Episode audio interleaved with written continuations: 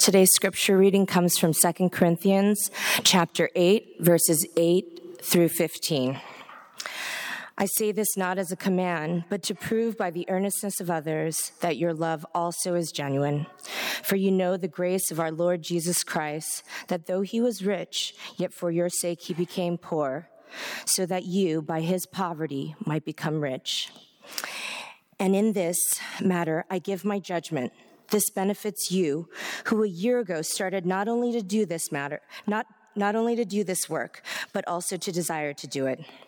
So now finish doing it as well, so that your readiness in desiring it may be matched by your completing it out of what you have.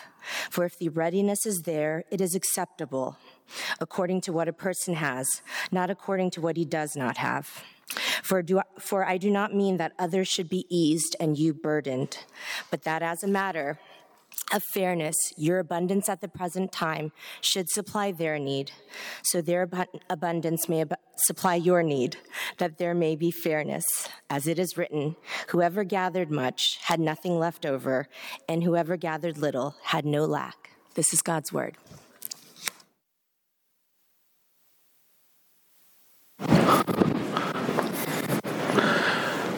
Hi, New Hope. It's great to see all of you. Um, if you're visiting with us, it's especially great to see you and to worship our God with you today. I'm going to ask that you uh, join with me in prayer before we jump into the study of God's Word. Let's pray.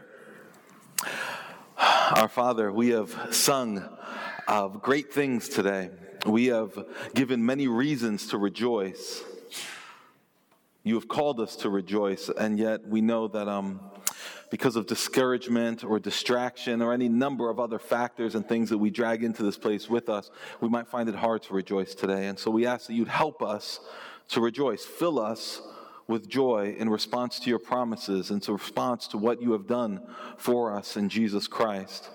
We ask that you would not allow uh, sin in our own hearts or distractions from outside of us to, to somehow rob us of joy in your presence. Instead, Lord, we ask that you would increase increase our love for you, our faith in you, and our joy in you. In Jesus' name, amen. Some of us were taught that it's impolite to talk about money. But the Bible actually has a, a, good deal to say about that topic. We don't talk about money very much from up here. Um, I want you to know that, especially if you're a guest with us. Um, hopefully, the people who are, are, regulars here and members here would be able to affirm that we don't talk about this very often. Um, but when we do, my hope is that we'll talk about money and wealth in a way that's informed by God's word and in a way that reflects the importance that God places on this topic.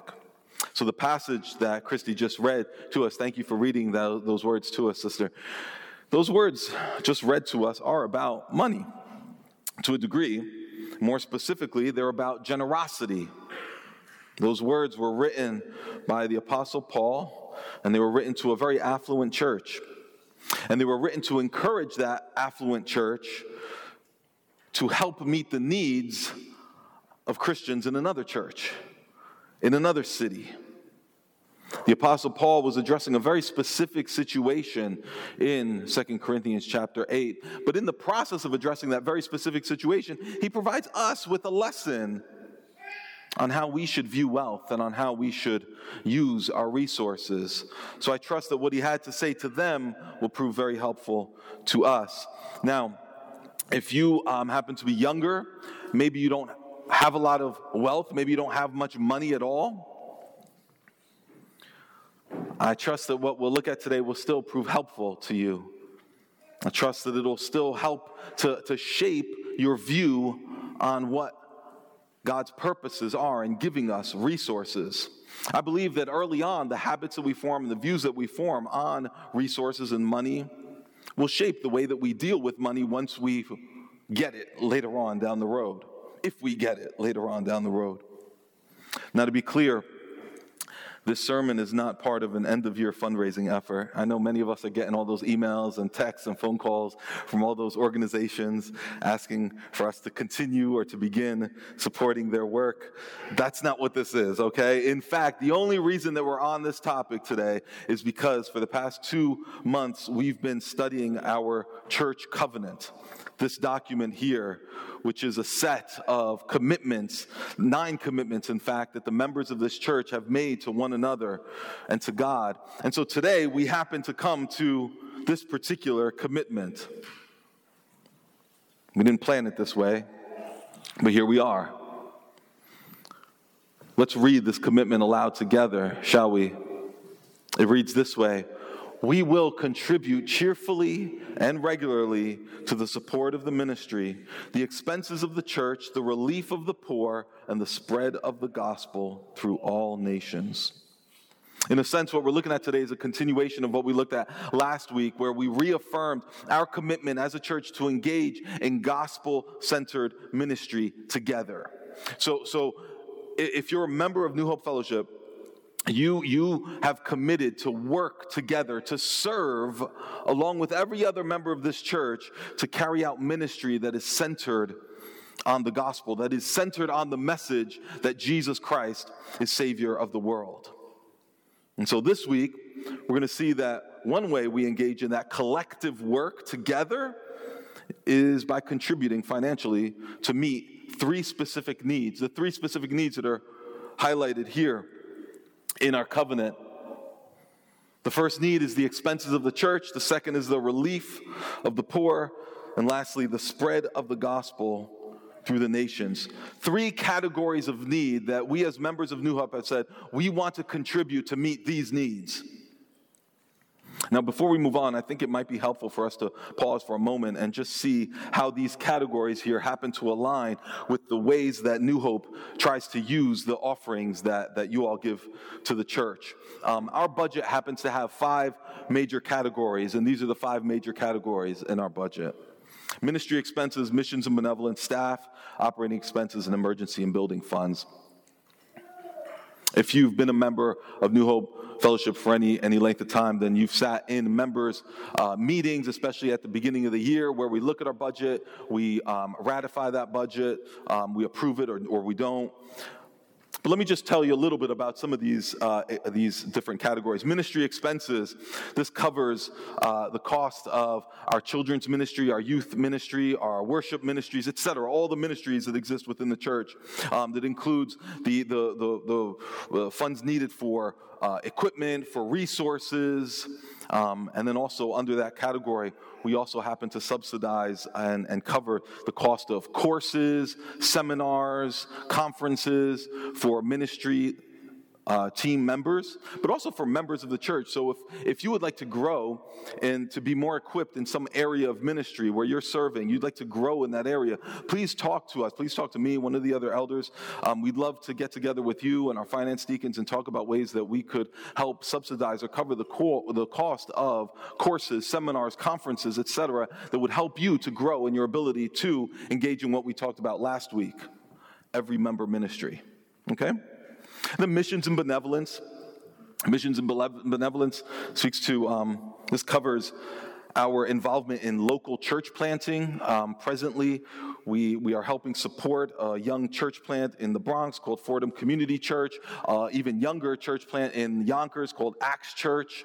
We also work with uh, an organization called the Crete Collective that is helping to plant churches, start new churches um, all over the country, especially in underserved uh, black and, and brown uh, uh, communities. We're also involved in international church planting, and that comes out of our missions and benevolence budget as well. Many of you know that we're actively involved in helping plant a, church in Windhoek, Namibia called Holy Trinity Church with our friend and brother KK. We're continuing to help support the planting of new churches in Taiwan through our friend and brother Todd Blackhurst. Both those brothers were just here this past summer. Missions and Benevolence also covers our involvement in community partnerships with organizations like Expect Hope in the Bronx that provides housing and care and discipleship for young single at risk mothers. Hearts and Home for Refugees, organization that helps plant and, and, and uh, uh, assimilate uh, refugee families here in Westchester County. I'm just giving you a sampling of some of the partnerships that fall under these categories. And then our benevolence, the benevolence ministry, that, that speaks to the, the ways in which we as a church have sought to meet the material needs of people within our church, and hopefully eventually people outside of our church as well. Our benevolence or mercy ministry helps cover costs for things like rent for those who have lost their jobs or are underemployed or are in the midst of financial shortfalls. We've covered rent for people. We've covered medical costs, unexpected medical costs for people. We've covered counseling and therapy costs for people who need help that we're unable to provide, that goes beyond the counseling that we can provide as a church. And so let me, let me remind you as well, or inform you if you find yourself in need financially, you're not in an island to yourself. The benevolence, the mercy ministry is there, particularly to help meet needs like yours, perhaps. And so I would encourage you to speak to one of the elders, including me, or speak to our mercy deacon, Nancy LeBoy and we can talk to you and find out ways that we can help you through a season of a season of, of need. And then, of course, there's our staff. We have to compensate our, our, our small but but uh, growing full time and part time staff. It provides their salaries and benefits. And then there's our operating expenses. Our operating expenses go towards paying rent for this building and maintaining our van and paying for our office rent and our website, and things like that. And then lastly, there's our emergency and building funds. It's money that's there in case we need it in emergency, and it's money that we're saving in the hopes of perhaps buying a building in the, in the future. So, in any case, I'm sorry to bore you with that list, but as you look at that list, I hope you can see how the three needs mentioned in our covenant are represented here on this list namely the expenses of the church, the relief of the poor, and the spread of the gospel through the nations. Can, can you see how they're represented here? All of these have to do with those three needs. I hope you can also see how those three categories of needs they intersect across this list too. For instance, let me give you an example.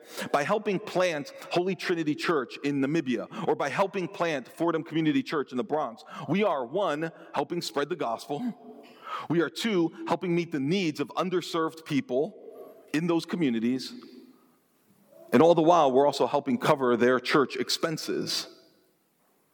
And there are many other points in this list at which those three categories of need intersect. And we help meet those needs as we give cheerfully and regularly.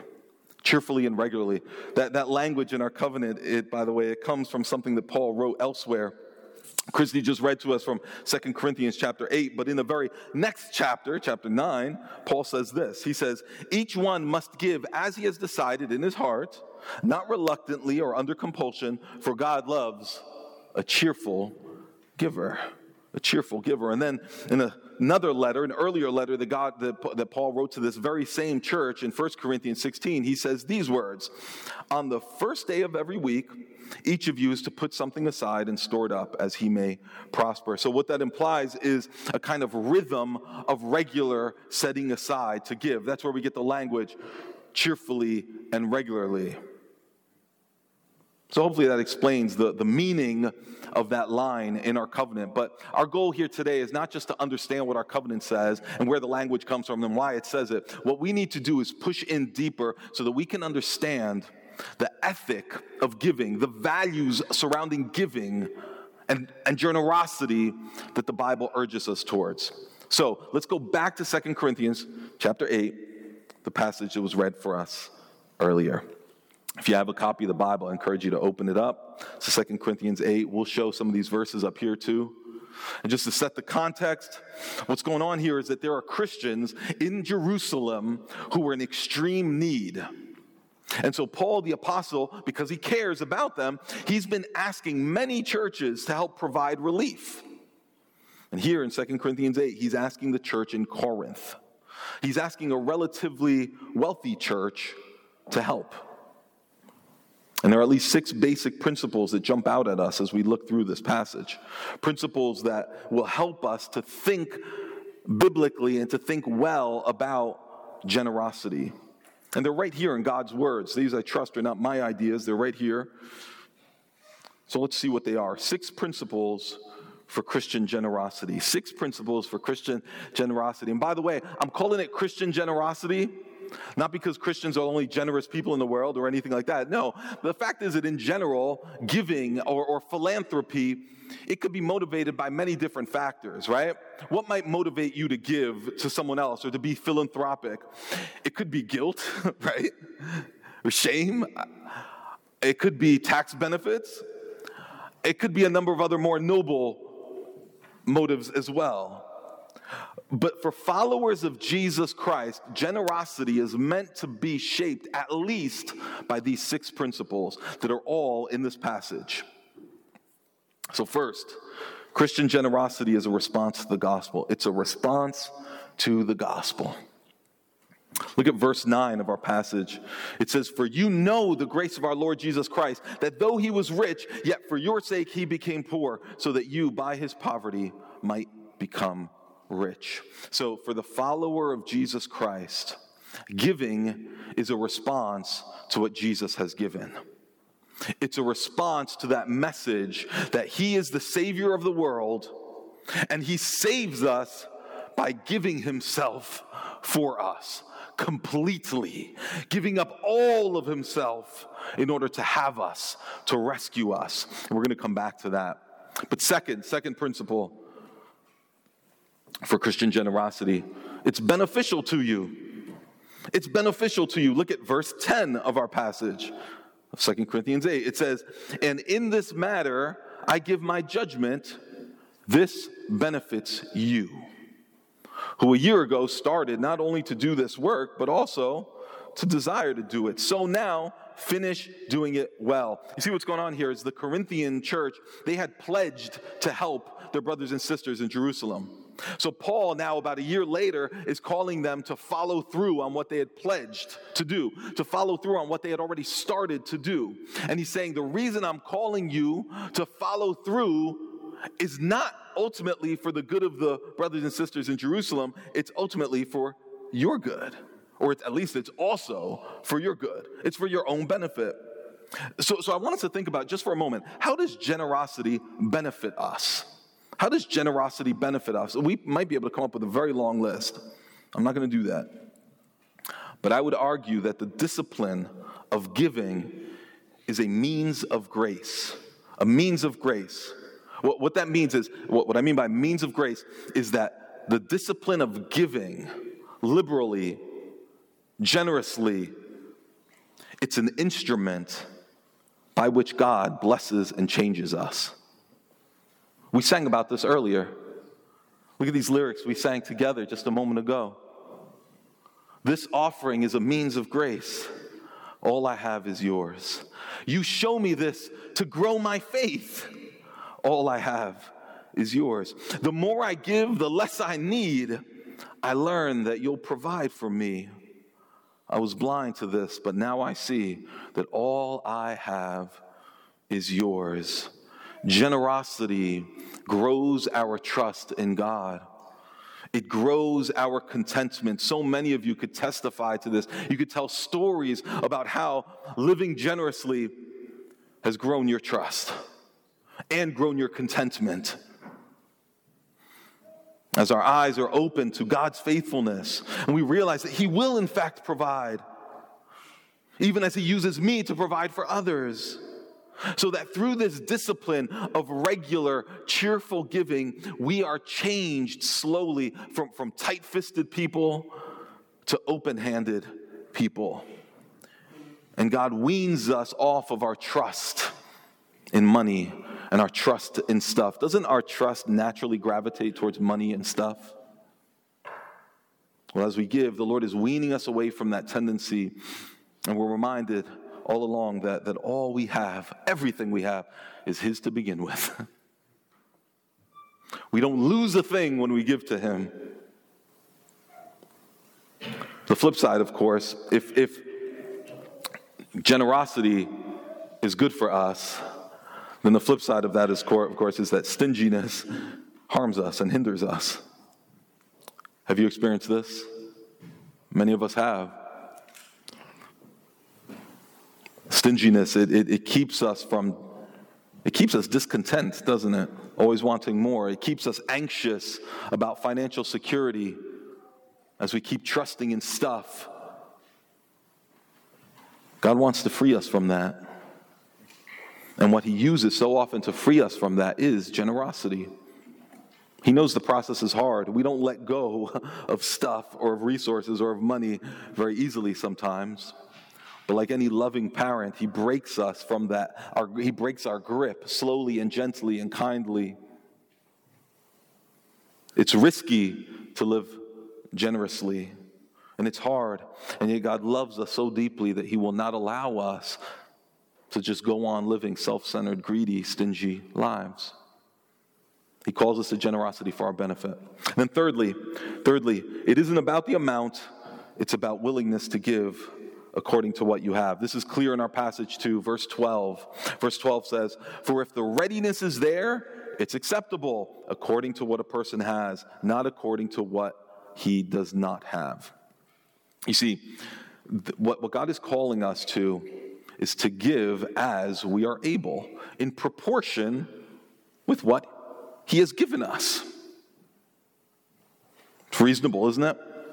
I recently took my family to the Museum of Natural History, and um, they have a policy there where many of you know this. If you're a New York resident, you give um, as you're able. No, they don't say give as you're able. They say give as you'd like. Those are two different things. I went there with my family of seven. It cost me $7 to get into the Museum of Natural History. Now, I say that knowing some of you are shaking your head, you're like, Rob, you're so cheap. Yes, it's a big family. And, you know, between the parking and the food, it, it was an expensive day. Let's just put it that way. So, so if I could save some money on the entrance fee, I, I was eager to do it. So he said, Give what you'd like. I said, $1 for each of these beautiful kids and for my beautiful wife, and one, one for me. But how different would have it looked if I knew that the owner of the museum gave me all the money that I have in the first place? That everything I had was from him. what if I knew that the owner of that museum had died for me, given his life to save mine? How much would I have given then? How much would I have wanted to give then? And so the call to generosity from our God, the giver of every gift, the owner of everything that we own, is yes, his call is to give according to what we have, according to what we have, according to what he has given us. And then fourthly, fourthly, we share a responsibility to meet each other's needs. Okay? By meeting one another's needs, we're not just doing each other a favor. By meeting the needs of other churches in our area and globally, we're not just doing them a favor, we actually have a responsibility to do this. Look at verse 13. Paul says, For I do not mean that others should be eased and you burdened, but that as a matter of fairness, your abundance at the present time should supply their need, so that their abundance may supply your need that there may, may be fairness. You see that word fairness, it shows up twice. It means equity. Um, within the community of God's people, it's fair for the one who has more than they need to supply the needs of the one who has less than they need. That, that's how God's economy works. You might call it kingdom economics. It might not sound fair in our nation's economics or in terms of worldly economics, but in God's kingdom, this is equitable. It's interesting that in the very next verse, in verse 15, Paul quotes from the book of Exodus. He says, As it is written, whoever gathered much had nothing left over, and whoever gathered little had no lack. And what he's talking about there is this, this instance in the history of Israel where they're in the, the, the wilderness, wandering through the wilderness, and God provides manna. He provides food from heaven to supply the, the, the physical needs of his people. And what we find when we read that account is that it was just enough. No one lacked. No matter how much they were able to gather, everyone had just enough. God provided enough.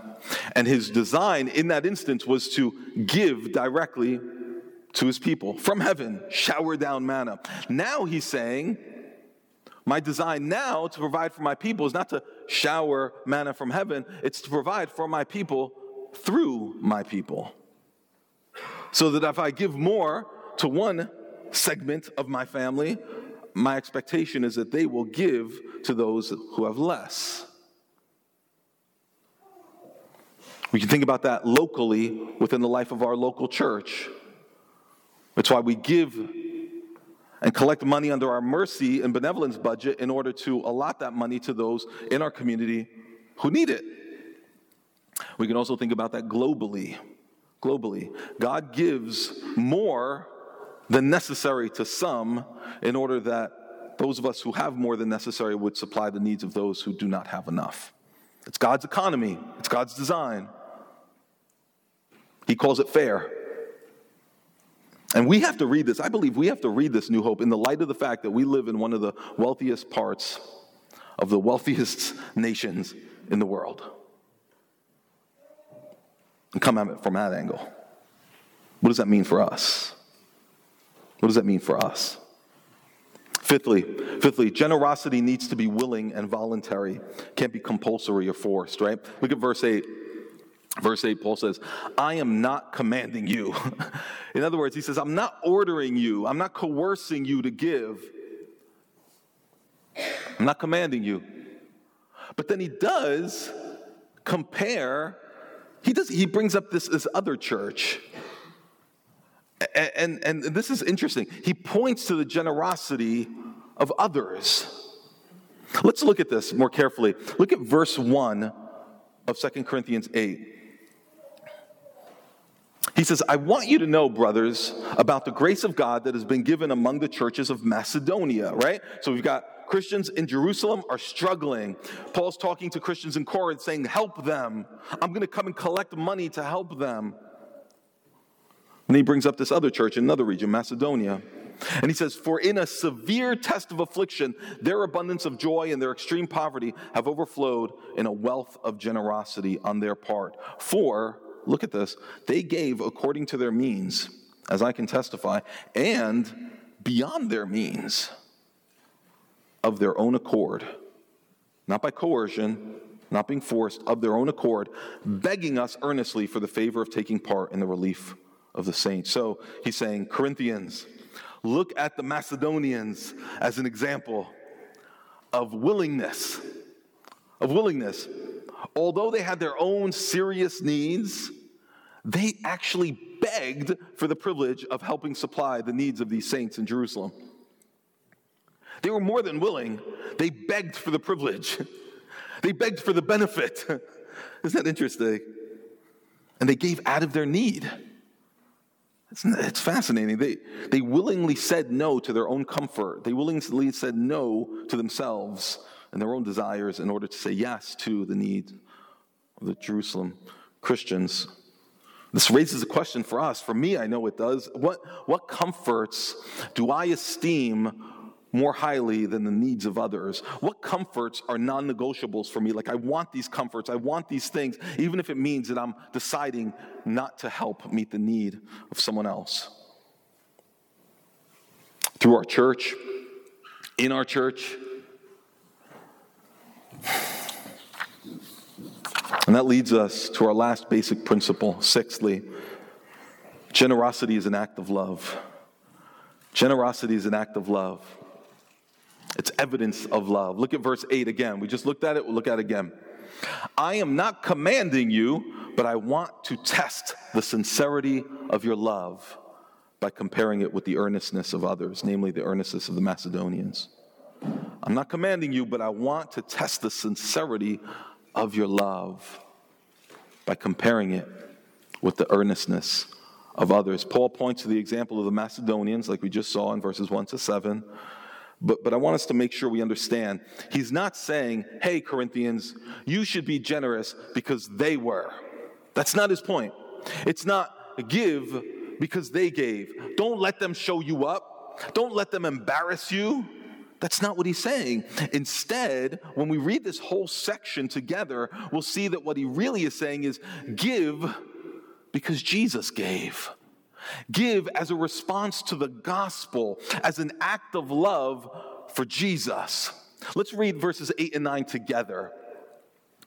I am not commanding you, but I want to test the sincerity of your love by comparing it with the earnestness of others. For, for, You know the grace of our Lord Jesus Christ, that though he was rich, yet for your sake he became poor, so that you, by his poverty, might become rich. You see what he's saying? Give extravagantly, not because the Macedonians did, and you need to keep up. No, it's give extravagantly because he gave himself for you.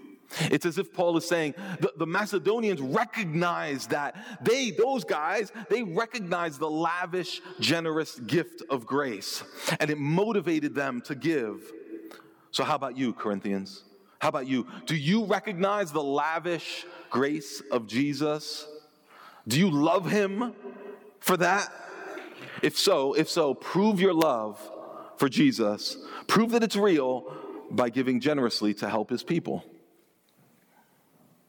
He's saying, give to your local church in Corinth so that those funds can be collected and used to meet the needs in Jerusalem.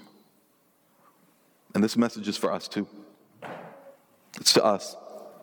Your generosity to the church and your generosity through the church as the church gives is a response to Jesus and it's a response to his grace. He has lavished us, he spent himself for you, he emptied himself for you. And, and with your offerings, you're, you're not reimbursing him. Sounds silly to even say it, but you are responding to his lavish generosity. Giving is an act of loving worship to him. And he receives it as loving worship. Philippians 4:18 calls it a fragrant offering, a sacrifice acceptable and pleasing to God. Doesn't it feel great to give a gift to someone and look at their face and see how acceptable and pleasing it is to them on Christmas morning, for instance?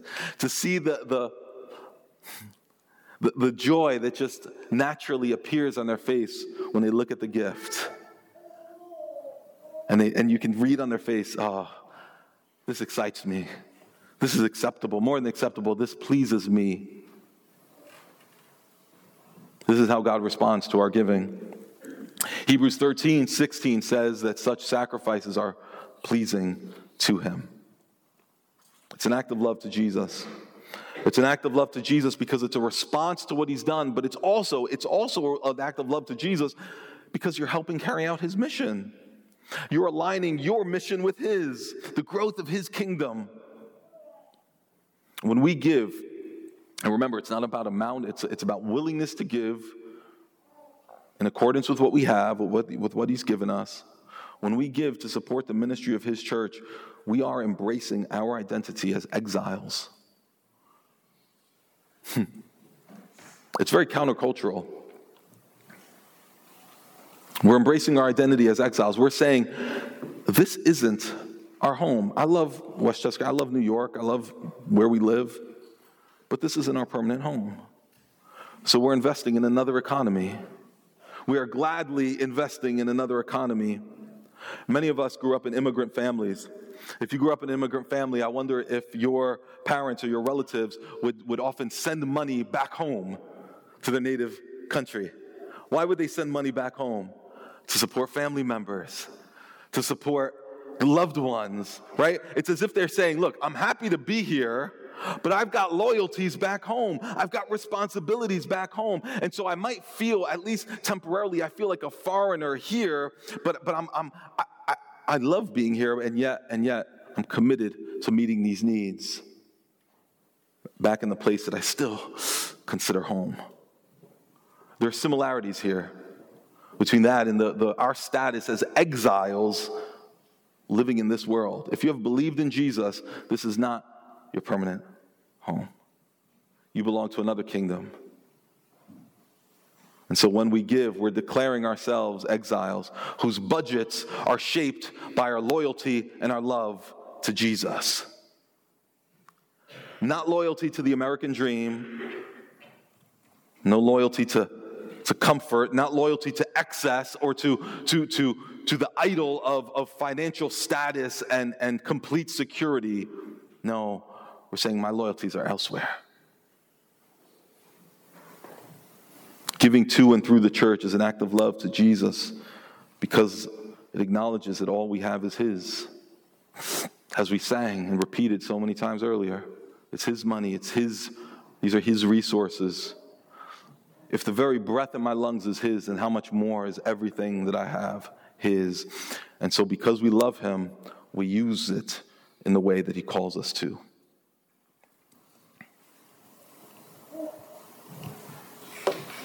Christian generosity is ultimately motivated by love love for Jesus and also love for other people, for one another. Remember, why, why was money collected in the early church? It was collected to relieve the needs of the poor inside and outside the church, and it was collected to support the spread of the gospel. And both of those reasons align with what our covenant says about contributing for the expenses of the church, the relief of the poor, and the spread of the gospel through the nations. And notice that both those reasons are about people. They're about people. It's about meeting the physical needs of people and bringing the gospel to people. Generosity isn't just this act of worship to God, it is very practically an act of love towards people. Towards our brothers and sisters, and towards folks who still have not submitted their lives to King Jesus. So, here are the six basic principles for generosity. And again, these are just from this one passage. There are probably more, but it's a response to the gospel. It's beneficial to you. It's not about the amount, it's about willingness to give. We share responsibility to meet each other's needs. It needs to be willing and voluntary, and it's an act of love.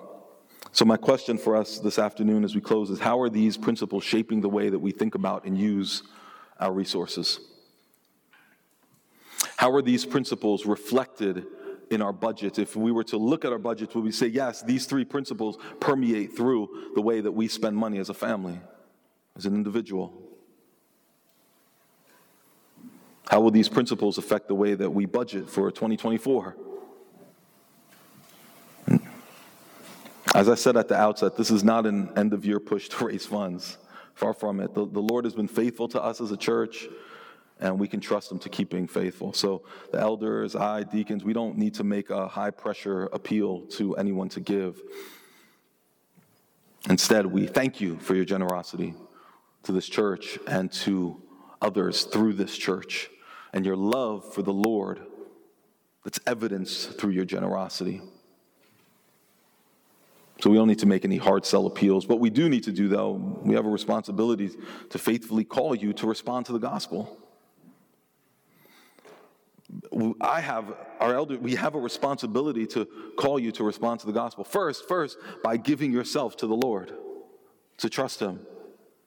Because though He was rich, He became poor for your sake, so that through His poverty, you might become rich eternally rich, lacking nothing. And he did this on the cross when he emptied himself. Trust him. Trust him. It's funny, uh, and it's not funny, but it's interesting. Earlier in 2 Corinthians chapter 8, when, when the Apostle Paul is describing those Macedonians who were so generous to give to the people in Jerusalem, he says, he says, first, before they started giving to the people in Jerusalem, before they started giving money back to God, he says, they gave themselves first to the Lord. And so this is my plea for any of you who have yet to do so. Give yourself first to the Lord. You can trust him not just with your funds and your retirement, your plans, but you can trust Him with your very self. You can trust Him with your eternal soul. Give, him, give yourself to Him. Believe in Him and what He's done for you. He became poor for you, and He offers you all, all the eternal wealth in the universe if you will trust Him. And then, and then learn more about his kingdom economics. And then learn, as we all, we all need to continue to grow and learn when he tells what he tells us about how to use what he gives us. Let, let your love for him and for others drive you to what this world would, would call radical generosity. Radical generosity. I don't have any formulas to tell you how much of your income should be given away. If anyone does have formulas for you, I would be a little wary of that. The Old Testament, under that covenant, the call was to tithe 10%. It was 10% of everything, 10% of income and all other produce and everything. We don't have time to go into all of what the tithe was, but I would suggest that this is a wise starting point a good way to begin thinking about what Christian generosity should look like, to think in terms of 10% of my income. I commend that to you for your consideration. But again, this is not a law. I'm also, I'm also not saying that all your generosity should be directed toward the church. That's not the case either. There are needs outside of the church, certainly, as well. But I am saying that membership in this church involves a commitment to give toward the support of the ministry that we're engaging in together. And I want to thank you for your commitment to that, New Hope. We, we all have to receive this word and humbly do something with it. We need to wrestle with it, discern how is God calling us to live out generosity right now in this season. It's not going to look the same for everyone. But ultimately, we must be willing to obey for our benefit and for the glory of Jesus. So thank you. Thank you, New Hope, for obeying Jesus. As a church, I think if you look at our budget over the years, you'll see that we are growing in generosity. Growing in terms of generosity, in terms of giving to this church, but also growing in generosity in ways that this church is giving and supporting and partnering and meeting needs. It's growing significantly over the years. Our missions budget, our mercy budget, Let's keep growing as a church. Let's keep growing in faithfulness. Because after all, all we have is His. Let's pray. Lord Jesus, we thank you for your willingness to speak into our lives, into areas that maybe we find it awkward to talk to each other about, but you boldly and lovingly enter in and speak wisdom to us. Help us to trust you. Help us to trust your ways to trust your word. And we ask our Father that we would be a people that live in such a way that exhibit our love for you and our love for one another in the way that we use the many resources that you've given us. Lord Jesus, we thank you for giving us yourself. What more could you do to show us the heart of generosity and to give us your very self? We praise you. In Jesus' name, amen.